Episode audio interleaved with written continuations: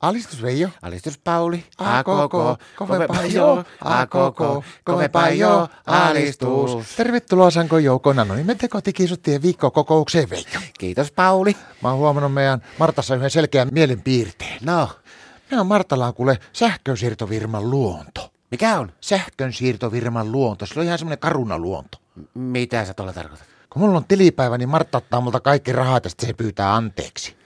No mistä lähtien se on alkanut anteeksi pitää pyytämään? Sitä mäkin ihmettelin, mutta ilmeisesti se oli tullut niin iso juttu, kato tuolla mediassa siitä, että kun se oli tämä sähkönsiirtohomma, niin ottanut ihmisiltä kaikki rahat ja nostanut niitä maksuja aivan hulluna, niin se oli pyytänyt anteeksi, niin ne kuvitteli, että sillä saa kuitattua koko homma. No miten, mi, mi, mikä teillä on nyt Martan kanssa sitten tilanne? Onko sä hyväksynyt se anteeksi? pyynnön? Pakko.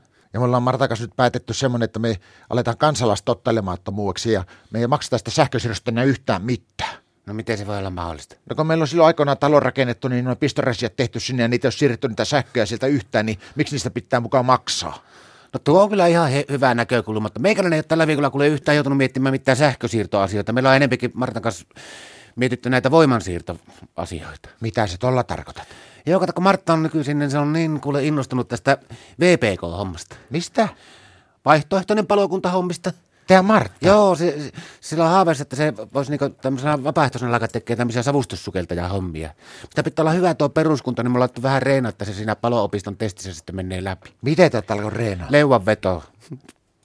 Ja meikäläistä voi muuten nykyisin kutsua sitten persoraineriksi.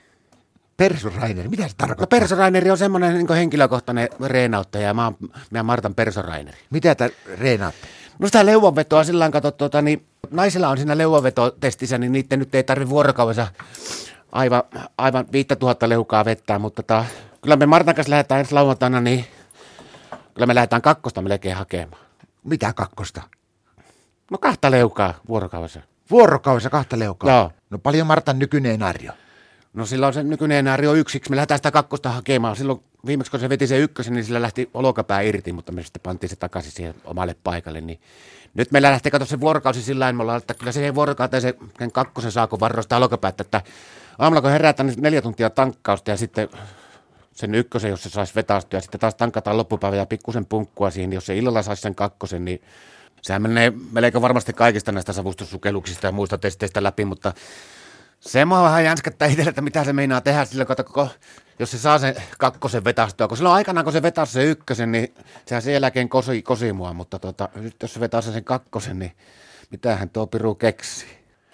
Se mua tässä vielä askarruttaa, että mun pitää vielä tutustua tarkemmin näihin leuanvedon säännöksiin, kun meidän Martallahan on se kaksoisleuka aika, aika komia. Tuttua, tuttua. Niin mä mietin sitä vaan, että jos se nyt saa vetästöä sen kaksoisleukansa kanssa sen kakkosen, niin vastaako niinku se, niin se kakkonen niin sitten niin normaalinaamaisen ihmisen neljää leukaa?